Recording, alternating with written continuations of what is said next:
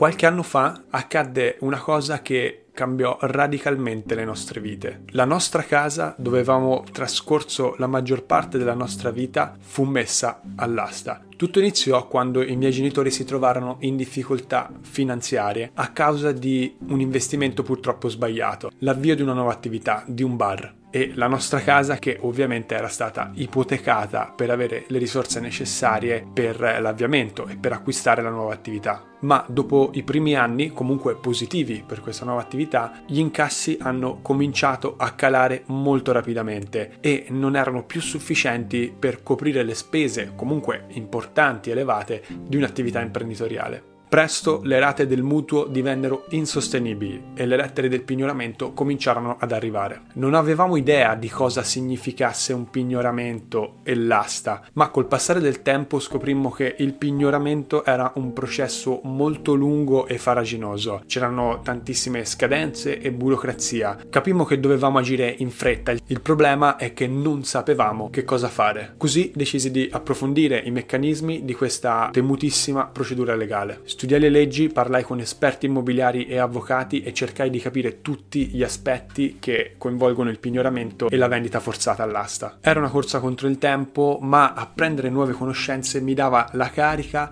e la forza per andare avanti in questa sfida. Nonostante tutti gli sforzi, però, non riuscimmo a salvare la casa dei miei genitori. I debiti erano troppo alti. Fu un duro colpo per tutti noi soprattutto per le mie due sorelle più giovani. Una perdita dolorosa che ci fece sentire come se avessimo fallito, ci fece sentire la vergogna. Avevo però imparato delle lezioni importanti per il futuro della mia vita, anche quella professionale. Una delle lezioni che imparai fu l'importanza del fattore tempo. Il pignoramento e l'asta richiedono solitamente anni e c'è tutto il tempo per agire e salvare la situazione. Il fattore cruciale è intervenire il prima possibile, negoziare degli accordi con la banca che possano evitare il pignoramento. L'azione tempestiva avrebbe potuto aprirci delle porte che purtroppo per noi sono rimaste chiuse. L'importante è non chiudere la comunicazione con la banca, parlarne con eh, il direttore o chi si occupa della pratica e cercare delle soluzioni alternative che possano evitare che la vostra casa vada in asta. La seconda lezione è quella che puoi vendere in qualsiasi momento prima che la tua casa vada all'asta. Capii che il valore di mercato era solitamente più alto rispetto a quello di una casa pignorata e anche superiore nella maggior parte dei casi al debito che il proprietario di casa ha verso le banche. Questi aspetti consentono con una vendita di risolvere completamente il problema e in maniera definitiva. So che è molto doloroso vendere la casa, soprattutto la propria casa dove si vive se non si ha intenzione di farlo, ma se non ci sono le risorse finanziarie per far fronte all'impegno verso la banca è l'unica soluzione percorribile. La terza lezione è comprendi cos'è il saldo stralcio. È stata una lezione fondamentale che mi torna utile oggi con la mia professione. Il saldo e stralcio è un accordo negoziato fra il debitore, quindi il proprietario di casa, e il creditore, per esempio la banca, dove a fronte di un pagamento immediato la banca accetta di ridurre anche in maniera molto importante il debito e chiudere la situazione in maniera definitiva. A volte ho visto chiudere saldo e stralcio a 20-30% del valore complessivo del debito. È sicuramente un'opzione rischiosa e complessa e potreste aver bisogno di aiuto per metterla in campo, ma con questa esperienza ho imparato che è sempre buona cosa essere pronti e capaci di fare un'offerta credibile, concreta al creditore a cui dobbiamo dei soldi. Attraverso queste esperienze difficili imparai che agire per tempo è essenziale, imparai ad essere proattivo nei problemi e a non subirli, a cercare soluzioni alternative e, nello specifico di questa procedura legale, a comprenderne i meccanismi. E soprattutto hanno gettato le basi per la professione che svolgo oggi. Ma da questa esperienza imparai un'ultima lezione cruciale. Anche se la tua casa viene venduta all'asta, non sei un fallito.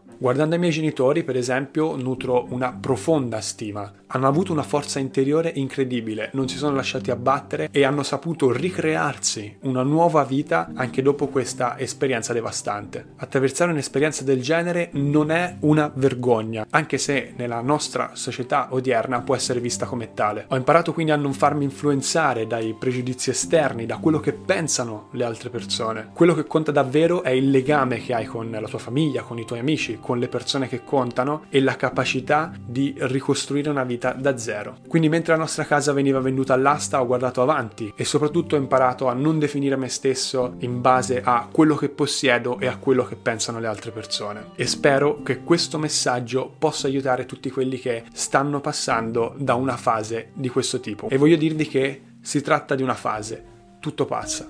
Ci vediamo alla prossima.